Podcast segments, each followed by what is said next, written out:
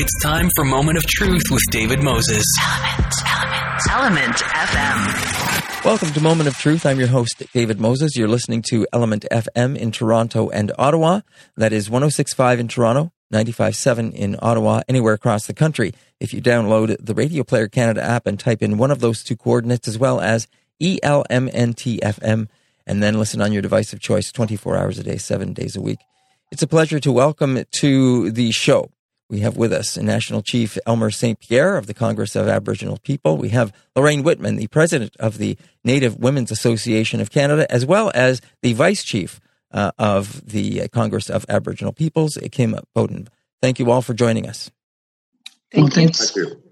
Our topic here on the show today is the treatment of First Nation, Métis, and Inuit people in the healthcare system, and in particular, the tragic and racist incident at the hospital in Joliette, Quebec. September 28th is when uh, Joyce Echaquan was uh, went into the hospital, and that quickly became a, a situation that went viral when she posted her uh, the the video of her, of herself uh, in the hospital trying to get treatment in, in Joliette, Quebec. Uh, Lorraine, would you like to to begin with uh, with with bringing us up to date on that?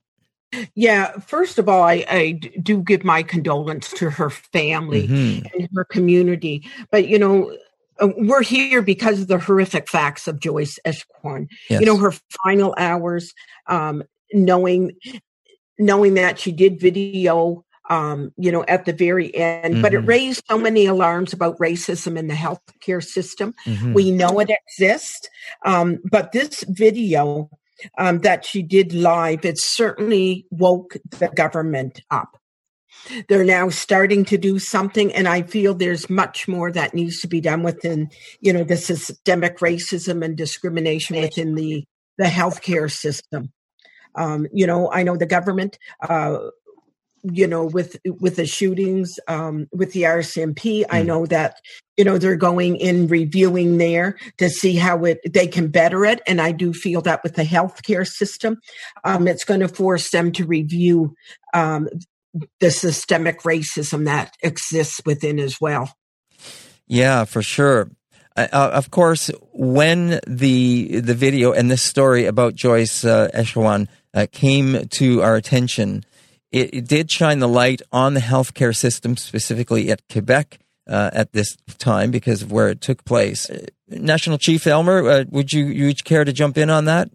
Lorraine is exactly right. Uh, you know, this, this, has been going on for years and years, and and you know, it's it's sad to say, but thank God that Joyce had the the courage mm. to uh, do that uh, video. Like and, and it's sad for the family to you know see this video mm. and you know basically minutes or I'm not quite sure how how long afterwards, but she pretty much videotaped her her own death, and we have yes. nurses and, and, interns and standing there laughing at her and, and you know uh, taunting her and, and, calling her names and you know she's only good to have babies and mm. whatnot. Like it, then find out that you know yes, the hospital fired one or two of them, but you know, to me, that's not justice for for that family.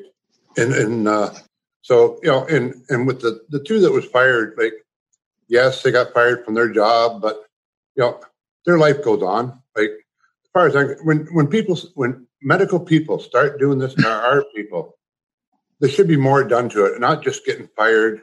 They should lose their license, as far as I'm concerned. Like it's just just the way it should be. It, because you got uh, a husband and you got seven uh, kids. You know, those kids got to grow now without a mom. Mm-hmm. And our our our mothers, our women, they're they're the keepers. They're our keepers. Mm. They give us life, and they look after our water, and they you know they, they should have more respect. Mm. Uh, uh, Lorraine, the uh, ministers' meeting that uh, that you were at, what can you tell us about that? I didn't have a voice there, but I truly uh, wish that we would have had more of a voice um, because in order to see any success, to see any change, you certainly need to bring in the indigenous people.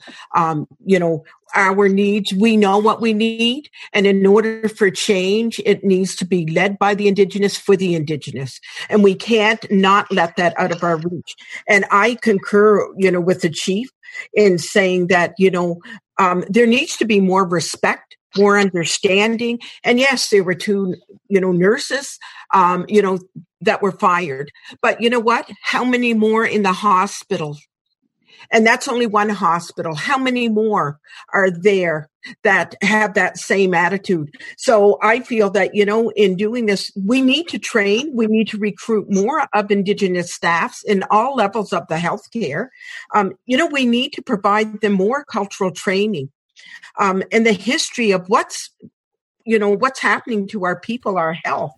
Um, and we need to incorporate these traditional indigenous healing methods into these western modern uh, days of healthcare.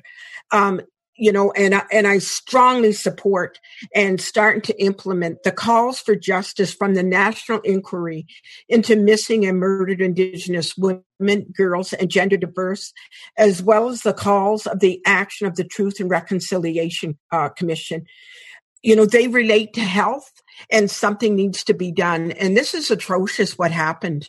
You know, the treatment that Joyce has gotten and it still affects me today knowing that, you know, and being a mother, um, knowing that these seven young children, um, having a mother and her, you know, her husband, her partner living without, you know, his wife. In those last minutes, we would hope that we would have comforting of someone by our bedside if we're passing on or really sick. But with Joyce, you know, I find her the hero and how she came to have the strength to be able to let the world know what's happening and and to her you know this will not go without pain we will continue to persevere for her and her family and indigenous people you know all over the of the country, the world. Um, and it has to stop. It has to stop, and it will only stop with the collective and and political government goodwill to say no more. Yes, there's a few things in there that you you mentioned, and that the chief mentioned as well, and I, I want to get to the vice chief as well. However, can I just go back to the, the, the, meeting? You said you weren't allowed to speak at the ministers' meeting. Who did speak? Yeah, the Assembly of First Nation, Barry uh, Bellegarde. Uh, right. There was the Inuit uh, chief. Okay. And there was also the uh, MNC uh, spokesperson mm. from Alberta. Right. This brings us back again uh, with Lorraine and and and and CAP, the the Native women, mm. is that four years ago we four, maybe five years ago, we used to sit at the same table as those three that I just mentioned with the minister and with the first ministers. Somewhere along the line, we got left out. We, we, we got basically kicked off the tables. And I, and I say kicked off because that's exactly what, what it was. And now, when it comes to interviews and, and minister meeting, we're kind of like a Johnny come lately. Uh, we got to almost force ourselves to say, listen, we want to sit there. We want to be there. We want to hear this it's a shame that when they say at one point there, there was five national inter, uh, uh, indigenous people or organizations, and and here we are now we're down to three. It's not fair to to, to the Native women, and of, and of all people, the Native women. Like, my God, like what you know, what's wrong with Trudeau and the other three groups? Like in Aboriginal life, we we treat our women with honor, mm. and and that's the way it should be. And and if anybody, when they kicked us off I would have would have assumed that the women would have still been there, but unfortunately, it's not. One thing that, that you both mentioned uh, in previously was about the children and about the fact that they one will grow up without their mother, but the other thing that they have to also live with is, of course, uh, knowing how their mother died and knowing how she was treated and knowing that she videotaped this. Uh, that in itself would be very traumatic for these children to to live with. I just wanted to add though that where we get going here is the uh, I mean I'm my prayers are sent out to the family of Joyce. Mm. I saw the interview with her husband; it was very uh, moving. Um, going back though to what uh, the chief and and uh, President Whitman was saying is that we've only scratched the surface in terms of how our people are treated in the health system itself. And I mean, I have uh, firsthand knowledge of people who went through the health system and who've died two days later because they didn't get the care. They were turned away from the hospital. Uh, then you want to, the other issue is mental health as well. I mean, people get turned away from that as well, end up on the street and banned for life from a mental health facility.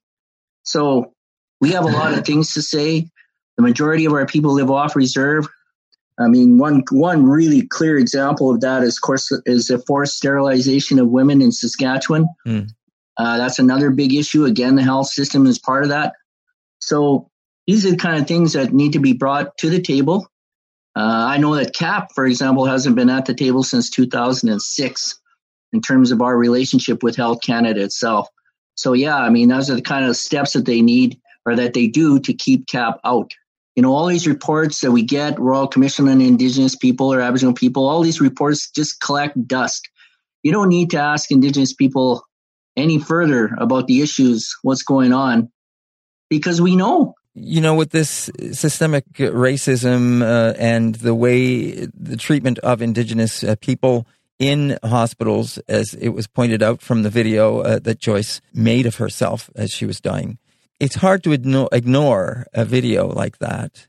And of course, it does point to these other things that you're all bringing up and that we all heard about, that these have been going on for, for some time. Uh, Lorraine, you mentioned earlier, I think that, that cultural training uh, has to take place. Yes. The other thing with that, though, is that with any training, um, it's good, but there also needs to be a willingness. How how do you all feel about that that that if the training is implemented, that there will be a willingness. Um, in answering that, I think it's a necessity. People need to be trained. They need to be open and we need to be transparent in what's happening in our health system. Many people don't know mm. what the indigenous people are going through. So that willingness needs to be there. It's part of the education component, whether they're going to university, into mm. the health field or what have you, but it needs to go into it. And we also need with our wellness, we've seen Chantel Moore, a health a check and she was shot down mm. by an officer who was able to apparently be able to de-escalate any of this. Um, and for anyone who has, you know, any um, health, mental health issues, if you have um, at two thirty in the morning someone knocking at your door in your window in a uniform coming at you, um, I can't even fathom how they would feel inside in the adrenaline. Mm. So they need to be properly trained as well um, you know, with the health field. And that's part of the health field. So the willingness has to be there. The government has to implement it and they have to open those doors. And we're here to help. We're not the enemy. We are, we want an ally. We don't want just a partnership because a partnership isn't equal here. We see that on some of these Zoom meetings that we've been on. We haven't been able to give our voice because we do represent other people that aren't with AFN or what have you. We still represent and our voices are just as important and our lives are just as important. And we need to be able to have that out there. You're listening to Element FM in Toronto and Ottawa. That's 1065 in Toronto, 957 in Ottawa, anywhere across the country. If you download the Radio Player Canada app, type in one of those two coordinates as well as ELMNTFM and then listen on your device of choice 24 hours a day, seven days a week. Uh, it's a pleasure to have with me here on the show the National Chief of the Congress of Aboriginal Peoples, uh, Chief Elmer St. Pierre, as well as the Vice Chief Kim Beaudin, and Lorraine Whitman, and she is the president of the Native Women's Association of Canada. And we're talking about the treatment of First Nation, Métis, and Inuit people in the healthcare system. And we, of course, started with the the incident, the tragic incident in uh, Joliette, Quebec, with systemic racism now on the table and being looked at. And certainly, Lorraine, uh, Chief, you brought this up as well about uh, women should be at the table. Indigenous women should be represented. They should have a voice for sure. The Premier of Quebec, uh, Francois Legault, he he did come out and uh, apologize uh, for her, her death, but he also started, I understand, by saying that that he denied that that this incident represented an a, an example of systemic racism in the province. Well, that that incident, if, if, if, if that wasn't racism, then I don't know what is. the, the video speaks for itself. Like, and if, and if he's that blind that he can't see that, then there's definitely something wrong. You know, those those that family should be taken care of for the rest of their life, mm. and the and the Quebec government, the hospitals, whatever, should be right there firsthand to help those that family out. Like I said, for the rest of their lives because they lost mom. Mm. If that ever happened to my fa- any any part of my family, somebody would be paying and paying dearly. And and it just like I said, that video speaks for itself. And if, if the government and the hospitals can't see that uh, the way that uh, video played out, then John, there is something wrong with their eyesight and their head. Uh, Chief, you make a, a, an interesting point there about you know the family being taken care of, and that, and that something should be done about that, uh, given the nature of how she passed away and and the trauma that the family would be, uh, of course, suffering from this. Uh, who would stand up for the family? Who should come forward to put that forward? Well, it should be the province of, of Quebec. Um, I want to say, though, that in terms of the relationship with Indigenous people in the province of Quebec, they have a very difficult time to even acknowledge that Indigenous people exist in that pro- in, in Quebec, as well as uh, uh, Métis people. Mm. And that's why he made that comment. If anybody needs to be educated, it'd be the premier mm. of Quebec, as well as cabinet. Maybe all the uh, I'm not sure what the term they use in, in Quebec, the uh, the provincial uh, uh, representatives, but they need to be educated. But what I find, like my experiences again with Quebec is is uh, is un- unbelievable. I mean, I I really that really jumps out to me. They just do not recognize it, and uh, this issue that popped up. That's why they would make a comment like that. Their heads are collectively buried in the sand. Mm. And uh, there's a lot of work to do with the province of Quebec. And one thing too, doesn't seem to matter what party is elected there. It seems to be a common denominator amongst all provincial government officials and and uh, elected people. The same thing. Indigenous people just don't seem to exist. Yes, uh, I think that's something that uh, has been has been raised before and pointed out before. Lorraine, just wondering though about the voice of women and, and getting a voice for women and, and why women are not being allowed to speak or have a voice uh, when it pertains directly to uh, uh, women's treatment. Um, you know, in in saying that, David, in February first, two thousand nineteen, we had signed um, an accord with the prevent with the um, the crown Mm. And that was where we were to be able to sit at the tables with the provincial, the federal, and the territorial. Unfortunately, this isn't happening. Um, you know, it's almost cherry picking whatever we go in, but it's the important issues that are so important. And I am very compassionate for our women, our girls, and our two LGBTQIA people. Um, you know, we need to be there because we and when, we talk about systemic racism and discrimination as both chiefs and you know vice chief have mentioned we are talking about a system it's a colonial system that has made us where we are today. And there's repatriation that should be given to our people. There has been no dollars given. I think they forget to, you know, um, to even look into that issue because it's such a, a big issue.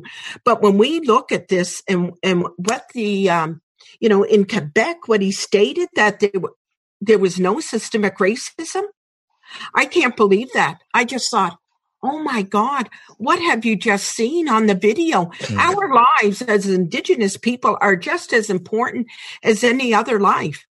And our expectancy of indigenous people are less than non-indigenous people because of the care that is not given to us in the health system or any other, the other system, let alone get into the child care mm. system, mm. um, you know, the justice system. It's the whole system. We have been put into an envelope, a system that does not work for us indigenous people. It never has, and it's not going to, and it's only getting worse. And for the government to say that, they also need training um, and awareness to let them know that it exists. And for that to go out, um, it really, um, it was really heart wrenching and hard to take because of Joyce and her family. You tell their family that it doesn't exist after they lost their mother and they've seen the video and the world's seen the video. So how can that, how can, um, you know, he even make such a statement? And we know with that $94 million national inquiry, it stated that the findings stated that it was a genocide. And this is what's continuing today is a genocide. Um, let a spade be a spade but it is a genocide and we need to deal with that. The sooner that we you know we have the government's true will to be able to deal with that then will we be able to move on and stop what's happening because our lives are important as well so, how do we then approach this and how do we deal with it and how do we get that will moving forward?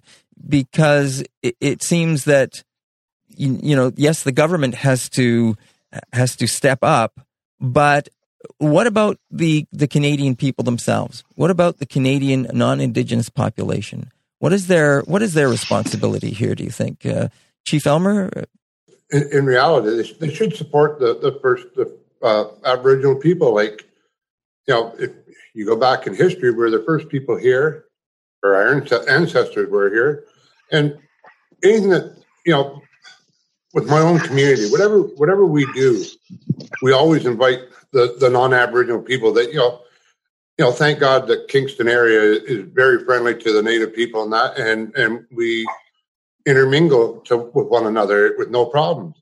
But you know, again, like uh, Lorraine said, there, has got to be a lot of learning and teaching because I think I think a lot of this is uh, like you said, and there's a lot of uh, you know. It's sad to say to you know you watch TV and uh, you, with the old shows with the cowboys and Indians, and well, who who is the bad guys? It's the Indians because the, the way uh, they portray us on mm. on t- even on TV. Mm. How, how, we can do it and, and and what uh, the Canadian people can do, the, the non-Aboriginal people, that, you know, it's going to have to be up to them. I, I really feel for uh, Lorraine because uh, when we come down to the missing women in, in, that is how can the government with their, their, their three Aboriginal parties that sit with them, how can they make a decision what the women have to do and what, what, what has to be done in the country to help the women out? because the three the three that sit on that with the table with the minister, they're all men, right. and the, it just to me it seems those three that three even even the minister they have no respect for women. Right. As far as I, our our native women, and uh, you know, it appalls me that we got three Aboriginal leaders that don't know enough to say, no, no, no, we got to bring in the native women. Mm. We we got to get hear their voices, right. and not like it do a Johnny come lately. Say, well, here's how much money we're going to get. You know, you know, the end of story. Right. You don't have no input of how it's going to operate. Right. That's not the way it should be. Right. Uh, Kim, you want to pipe in with something there? Uh, yes, I just want to say that um, the system itself, you know, in terms of, uh, I'm going to call them the gatekeepers. And when you, you when you uh, mentioned earlier that um, whether Canadians should have a responsibility, they they should these people that are in these these positions across Canada, they can make a difference, and uh, they can actually uh, address these issues that we're dealing with in Canada. And and um, yeah, I mean, they can make a huge difference. But whether the political will is there, I'm not sure. I mean, after you know observing that conversation that we had there um, with all the, I guess I think there was like 300 people that were on that uh, conference call or the uh, Zoom call where we couldn't say anything. We were, we were observers to listen to the stories of the the uh, people that were educated through the health system, doctors and nurses, and they were quite disturbing. It, it really bugged me, bothered me that um, uh, what they went through in terms of just to become a doctor or a nurse, in terms of the racism that they had to put up with, the systemic racism is unbelievable. Mm. the whole system itself. So it's going to take some work to, to knock those barriers down. So yeah, they can make a difference. Okay, thank you, uh, uh Lorraine. We're going to pass it over to you with the last word. We're we're running out of time here, we have a few minutes left. Um, the idea uh, of women, and uh, you know, some of the things that have been brought up, and of course, we're focusing, and we started with the, the story of Joyce Echaquan and, and her unfortunate and, and tragic death. But there are other issues uh, that has been pointed out as well. There's missing and murdered Indigenous women, and that's been going on for a long time, and that continues to go on. And the sterilization issue that was brought up, I think that Kim brought up as well. There's other things that, that keep going on that, that all point to what looks like systemic issues. As the, the president of the Native Women's Association of Canada, what has to be done? Um, you know, there's a lot of education. There has to be a revamp, you know, of the government system and what have you. It's not working for us as Indigenous people. And like I said, we were supposed to have a national action plan June 3rd, um, you know, the anniversary date. That never materialized. COVID, yes, I understand. That's changed our lives. But there was nine strong months. Something could have materialized out of it. We as um, uh, NWAC, our national, we did have a roundtable in January, suggestions, whatever, from the roundtable of all the provinces and the territories of the women that came, some grassroots, some PTMAs, presidents of their local um, uh, province were there. Suggestions were given to the minister, but they weren't acknowledged or recognized. It should have been because June 4th, the day after this action plan should have been materialized and was promised, Chantel Moore was mm. shot down. Mm. I mean, honest to God, my heart goes out for all of these women. And when I hear, we just had the vigil not too long ago, October 4th, mm. and to hear the women, you know, you never get over that. I don't get over it. Right. And, you know, we need to be able to, we are the matrilineal lineage. Um, you know, that has been taken away from us for hundreds of years since mm. colonialism. We need to recognize the position that our elders our knowledge keepers and our women, how they stand in society and to be respected and appreciated. And we're only here to be able to help our people, not to discredit our men or any other organization. We want to be involved so that we're part of the solution you know, it's been stated take the Indian out of the child. Mm. It's the Indian that's a problem. We aren't the problem. We never were. We never will be. We're part of the solution. So include us at the table so that we can be um, there and have a solution and let's work together. Again, I only say as ally because partnership is not working. Mm. It's not an equal base. In an ally, we are we work together. Mm. So I think that, you know, in that way, we need to truly work together, uh, be open and transparent and work together as a unit okay. and collaboratively. Okay, well, we'll have to leave it there, but I, I, certainly have enjoyed having you all on the show.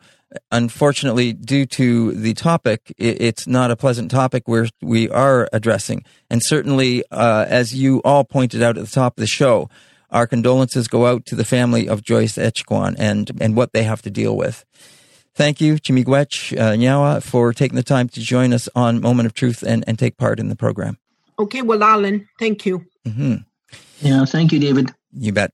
Miigwech, uh, David? They're the voices of the National Chief, uh, Elmer St. Pierre of the Congress of Aboriginal Peoples, as well as the Vice Chief, uh, Kim Beaudin. And uh, Lorraine Whitman, the president of the Native Women's Association of Canada. They've been my guests here on Moment of Truth. Don't go away. We'll be right back with more right here on Element FM. Now back to Moment of Truth with David Moses. Element, Element, Element FM. Welcome back to Moment of Truth. I'm your host, David Moses. You're listening to Element FM in Toronto and Ottawa. That is 1065 in Toronto, 957 in Ottawa, anywhere across the country. If you download the Radio Player Canada app, type in one of those two coordinates as well as ELMNTFM, and then listen on your device of choice 24 hours a day, seven days a week. It's a pleasure to welcome to the show Michael Coyle.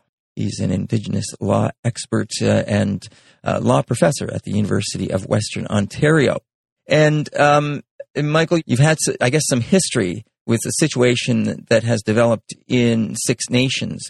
We all know about the ongoing situation right now known as McKenzie Meadows, where housing development is, is trying to be built. This sounds very, very, of course, similar to a situation that took place back in 2006, uh, known as the Douglas Creek Estates. A protest took place, uh, standoff, the roads were blocked. It became quite an international event. Um, and I believe you were actually uh, hired by Jim Prentice to to come in and and uh, look at this situation as a mediator. Yes, I was asked uh, by the minister to uh, see if I could sort out the conflicting views of the various participants, protesters, Confederacy chiefs, elected council, Ontario, Canada, uh, the owner of the housing development, et cetera. So I was asked to report on what their perspectives were, um, to identify the the implications in terms of federal and provincial responsibility for addressing their grievances, and then to explore the possibility of mediating uh, an enduring uh, solution. Were you familiar with the Six Nations territory and or their um, their Haldimand Tract prior to getting involved? Yes, I was formerly uh, senior counsel to a body called the Indian Commission of Ontario, um, where I'd worked from 1989 to 2000. And there, my job was to be the director of land claims mediations. Um, and so I had done a fair bit of work um, in various Six Nations issues, so I was well aware of the uh, the land claims. Um, and I suppose that's one of the reasons why I was chosen, that I knew the, the different parties and the kind of background of the issues. Speaking of that background and Six Nations, if you were you were, uh, uh, as you say, involved with some of the land claims, uh, Six Nations has has had some ongoing land claim issues and uh, t- taken the government to court to try to get some movement and get some, some of these things resolved. Um, how big of of an issue was that in terms of trying to deal with the immediate one that was faced with Douglas Creek Estates at that time? Um, I, I, think it's fair to say that it, it was driving um, the, the underlying bigger picture um, and the frustration and the, the, length of time it was taking to be resolved um, was one of the main drivers of the conflict back in 2006. Um, Six Nations had been protesting about the dealings with their lands. They originally had um, more than 900,000 acres of land along the Grand River, six miles each side of the Grand River, um, from 1784. Um, but by uh, 2000, they were left with uh, something like a bit more than 40,000 acres, so less than 5% of their original land base. And since the 1800s, Six Nations uh, chiefs had been petitioning um, about injustices they they they they argued um, they were suffering. That is, their lands were being occupied without being paid for. Um, monies they alleged were being taken without um, without their consent from their their bank account. Um, and those those petitions and claims had gone nowhere. Um, Six Nations even brought one of their claims to the League of Nations, their claim to um, self determination um, in the early 1920s, uh, but got nowhere there. And so, since more recently, since the 1980s, Six Nations had filed a, a number of land claims under the federal government's policy for dealing with land land rights. Um, I forget the exact number, but it was something like um, uh, well, more than 20, 28 claims, mm-hmm. I guess, had been filed. And by 1995, none of them had been um, none of them had been settled. So uh, Six Nations then in 1995 brought a lawsuit against Canada and Ontario to try to address them. Um, and that that lawsuit still hasn't gone to trial. I understand it's going to go to trial next year. But that's kind of the bigger backdrop of uh, an issue that um, people at Six Nations feel it hadn't hadn't been taken seriously. Now, the government of Canada and Ontario both take the position that they uh, at least initially, they took the position that they owe nothing to Six Nations. So you had this festering conflict for that had lasted more than a hundred years. You know that mm. Um, mm. people were getting frustrated at. When you when you mention the time frame of just this one uh, taking the, the, the government to, to court in 1995 that initiated and it still hasn't gone to trial. When you hear that time of a, a time frame around this, is that surprising? Is this is this unusual for something to take this long to get to trial? Is this normal in the courts? I, I don't know. No, it's it's not usual. Um, there are some challenges in in this case, um, and, and, we can talk about that. Obviously, it goes over a lot of history. Mm. You know, and it goes over some complicated law. Who's responsible for claim? You know, if lands were taken from Six Nations before Confederation, um, who's responsible for that in mm. law, Canada or the provincial government? Um, and so there's some complications, but no, that's a very, very long time. Um, it, it, after 10 years, it took the first 10 years, um, was a lot of wrangling about, um, what documents parties could access and whether the federal government had any, any responsibility, et cetera. So there were lots of what are called motions that uh, were, were floating around. Um, and then in 2004, they eventually agreed to try another um, a small process to resolve some of the land claims in the lawsuit, and the litigation was put into um, in abeyance, was, was postponed for a while. Mm. Um, but the, there not having been um, a settlement of most of Six Nations claims still, um, I understand that that lawsuit is back on the table and they expect to go to trial next year. Mm. Now, uh, I also understand that in, in, I think in 1995, when when uh, the Six Nations decided to take them to court, um, the government I think either pulled out or stopped paying for certain things at that time be, because of the action that was taken by Six Nations. Are you familiar with that?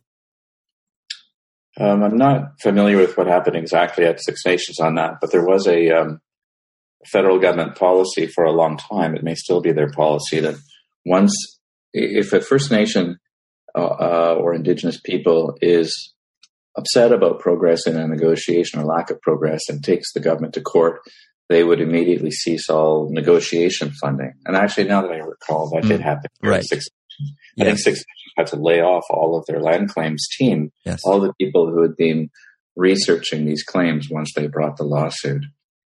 Right.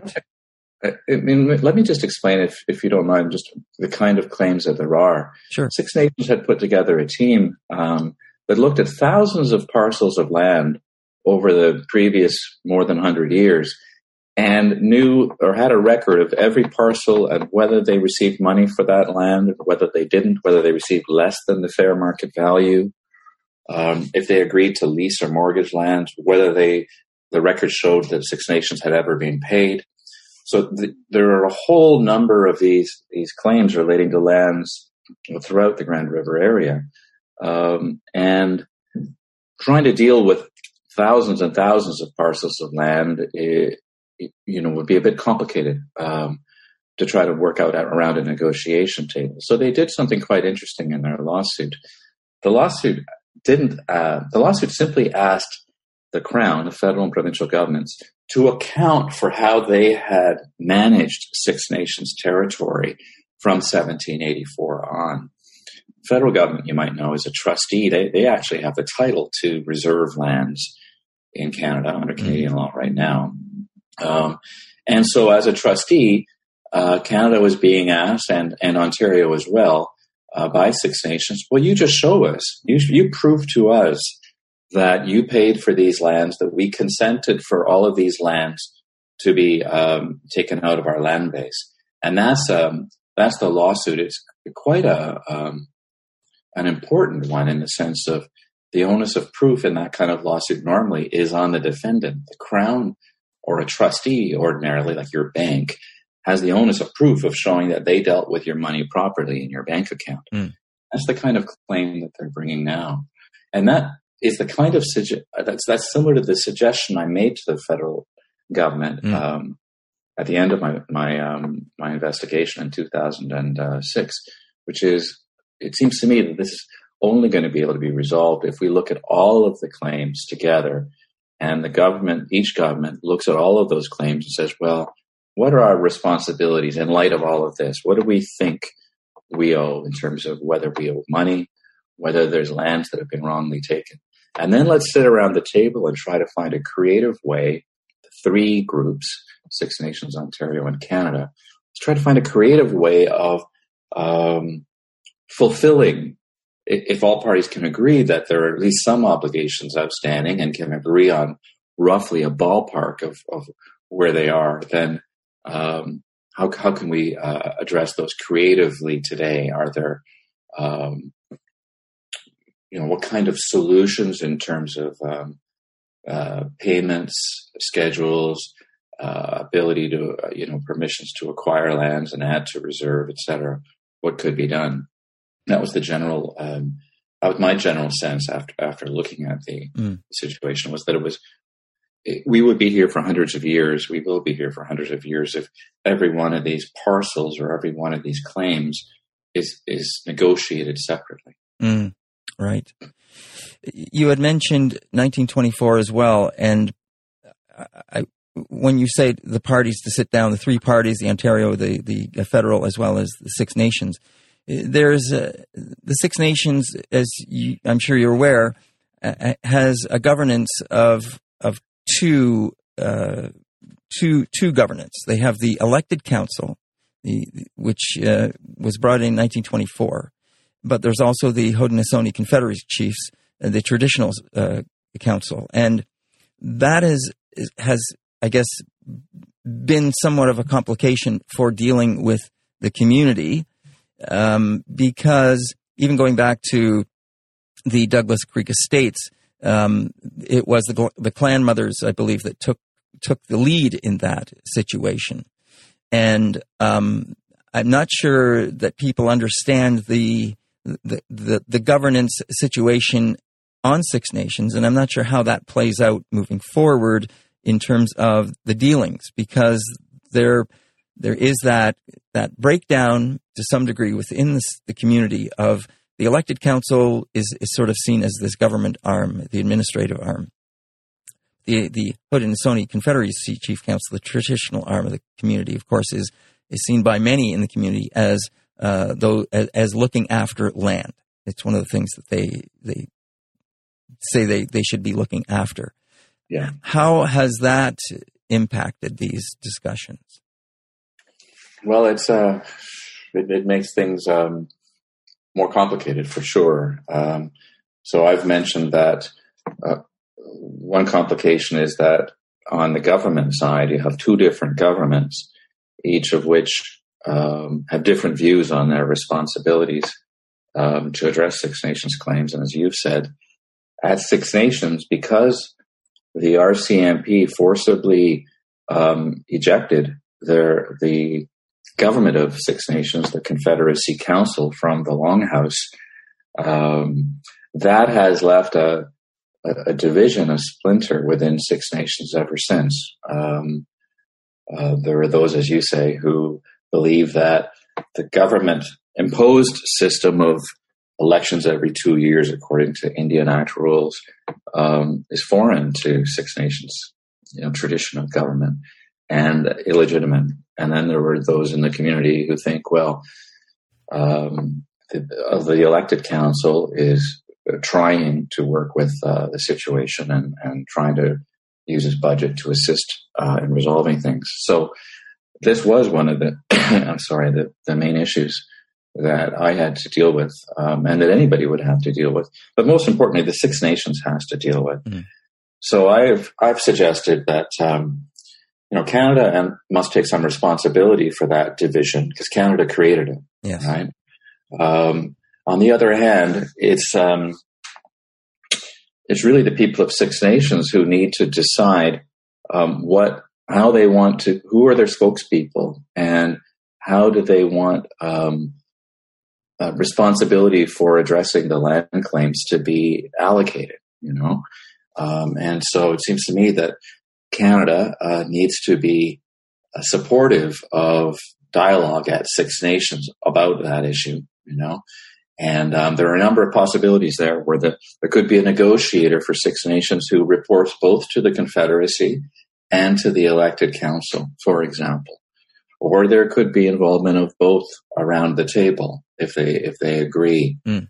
Um, but that that is a challenge, and there will need to be on both sides, at, at Six Nations, there will need to be an agreement amongst the community as to what the accountability, you know, path is in, in supporting these negotiations.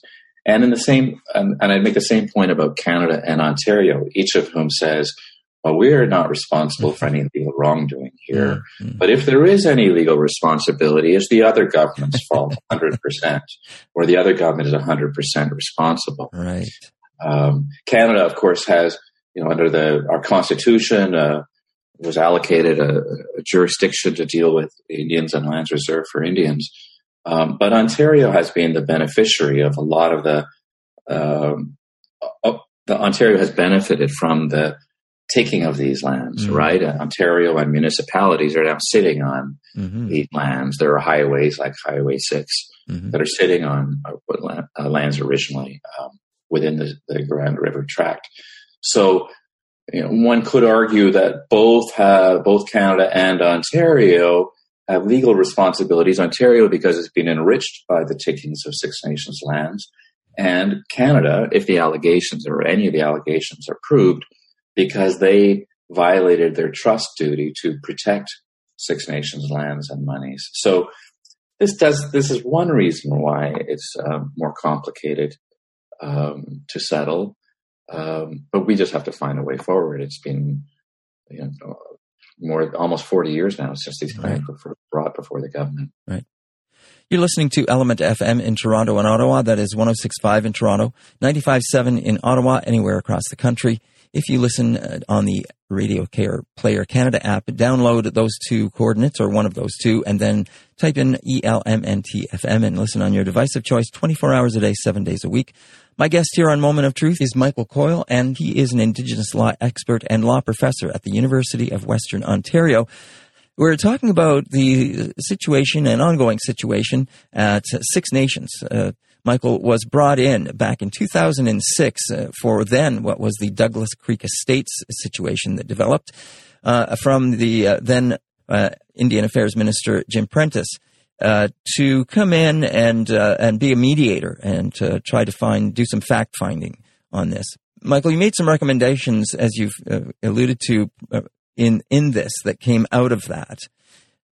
I'm wondering also though, since your involvement and now that we have this situation of McKenzie Meadows unfolding, very similar, looks very similar in many ways to what happened back in uh, 2006 with the Douglas Creek Estates. Are are you surprised by this this happening now, and and what do you see that is similar and or different? That's an interesting question. Um, I'm not surprised that there are continuing um, levels of extreme frustration within the community um, because of how long these grievances have remained outstanding without being um, settled according to rules that, that Six Nations um, has accepted. So, you know, that level of that length of time to not have what you believe are your legal rights um, respected um, inevitably leads to to frustration and if the negotiation table doesn't seem to be being effective and if litigation seems to be very slow, uh, it's, it's understandable that some people, uh, well, that, that everybody involved would become frustrated. Um, there's an old saying uh, from a former Supreme Court of Canada justice that conflicts, unlike good wine, rarely improve with aging. and it's true that conflicts just get more bitter, right? Mm. Um, the longer they're out there. Um, I, I'm not sure. I haven't uh, I, I, don't. I'm not um, directly involved in the current situation in any way, so I'm not sure to what extent um, the people who are protesting have the full support of, of let's say, the Confederacy chiefs. Um, back in 2006, the chief, the Confederacy chiefs did issue a statement of support for the um, protest, um, and that that to me is a, a very important issue. I mean we have um, we have an outstanding obligation potentially to Six Nations as a people, um, and presumably Six Nations as a people should be deciding how they wish to press you know press their rights. Um, so that issue, um, to me, that's an important one. There need the, the, the creation of accountability at Six Nations and, as I said, within the Crown as well. But for who is directing our our our um, our, our, our tactics uh, to try to get these rights respected, and to me, there's some uh, uncertainty about what what's going on today. But that's, that's just because I'm not mm. I'm not really familiar with the facts on the ground. I should say I should add one thing, um, David. You've you, you referred to me as an expert in Indigenous law. In, in one sense, I am. Uh, I am an expert in the Canadian law as it deals with Indigenous peoples. Mm. Um, but today, uh, more than ever, Indigenous law is used to describe the um, the laws of the Indigenous peoples themselves. Mm. So in this case, it would be Haudenosaunee law. Right. right. Haudenosaunee understandings of their uh, treaty relationship with the crown, with Britain originally. Um, and one of the things that was um, that I was honored by when I was there in 2006 was that I was invited to the Longhouse mm. of the Confederacy and invited to speak to them and, and enter into a dialogue with them. Um, and it was amazing to watch this traditional process of government. That is the way um, certain speakers from certain nations, the Cayuga, Oneida, Seneca, etc., spoke in a different, you know, formal ways, addressing each other as younger brothers and older brothers, depending on when they had entered into the confederacy that is Six Nations. And it was a really impressive um, example to me of indigenous law operating, the deliberations in accordance with their understandings of um, their relationship to the land and, and the way that they should be self-determining.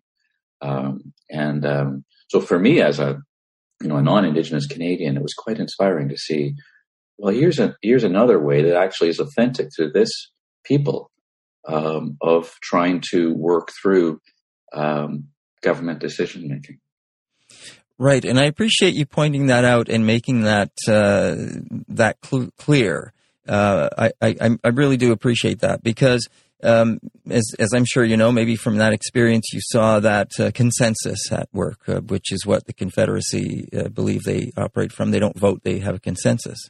And um, I think the the the other thing uh, in, in, terms of McKenzie Meadows, when we talk about that difference and the the difference, and what I'm talking about is that Indigenous people generally uh, talk about is their connection to the land, the importance of the land, and and I'm sure you've been you were exposed to this idea that land is not seen in the same light. It's not something that you can even own or you have command over. It's something that you should be caring for and looking out after. Uh, th- does that enter into enter any of these conversations? I'm, I'm sure that it does, David. Um, as I say, I'm not I'm not there at the moment, but um, and that suggests you know that um, that, that that that putting having people sit around the table is the only way they're going to work these things, these kinds of issues out, both at Six Nations.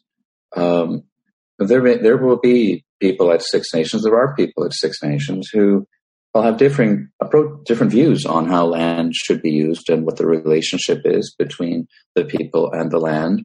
And it is possible for them to find a consensus to become at one mind um, about how to move forward if they sit around a table. You can find a, you can agree on how this land will be used um, in a way that doesn't betray anybody's values around the table if you work hard, mm, right? Mm. Um, and in a sim- in a similar way, I, I believe strongly that these kind of complications that you are raising um, strongly suggest that it would be helpful to have a mediator who's respected by all of the people around the table, or perhaps two mediators co-mediating, but to create a safe space where all of the participants, um, Crowns people, um, uh, the community from Six Nations, um, can express their values and see if they can find a, a joint solution that respects their own values mm. um, and their own laws um, because it's it's all too easy to to see that while there are currently there are differences of perspective. The question is how do we move forward from that? And um, I, I, I think dialogue is the better approach myself if there's a real commitment to it from all sides. Mm. Um, and I think that's the only way that um, the issue you raised, David, is, is going to be resolved. How how do we as a Six Nations community want to govern our lands moving forward or our relationship with our territory has to come from consensus at Six Nations, it seems to me. Mm. Uh, one last question for you. You were brought in, as I mentioned, to the Douglas Creek Estates back in 2006 by the former Minister of, of Indian Affairs, uh, Jim Prentice, uh, and you were appointed to uh, be a mediator and to do some fact finding. uh, to try to find some options uh, for to the resolution and the and the conflict.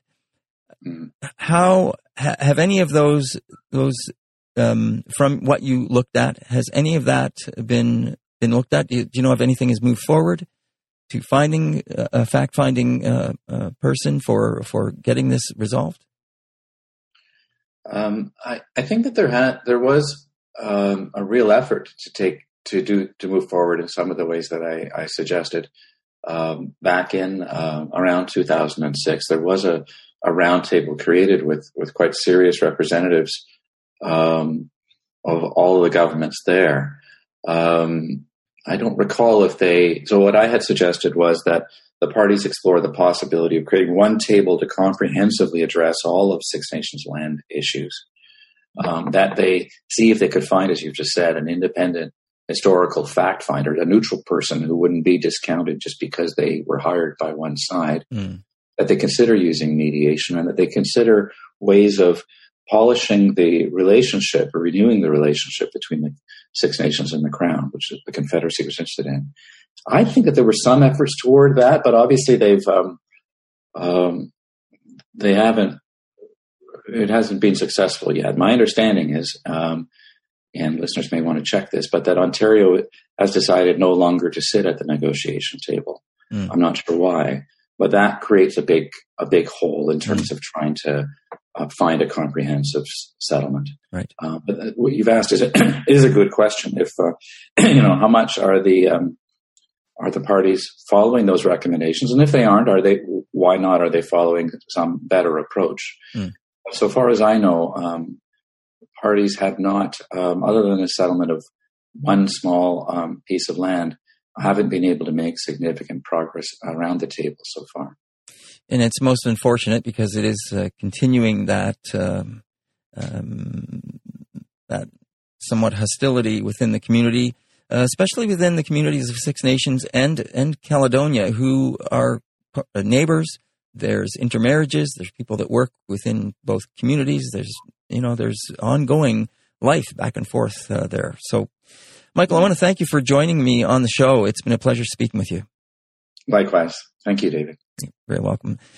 Michael Coyle is an expert in Canadian law for Indigenous law and, and a law professor at the University of Western Ontario. He's been my guest here on Moment of Truth. We've been talking about uh, the McKenzie Meadows situation and uh, how it is somewhat related to the Douglas Creek Estates back in 2006. It's been a pleasure to have him on the show uh, from his perspective as someone that was involved back in 2006 uh, that was brought in as a mediator for that situation. And that is your show for today. I'm your host, David Moses. Thank you for listening to Moment of Truth each and every day. We'll see you tomorrow. This has been Moment of Truth with David Moses. Element, Element, Element FM.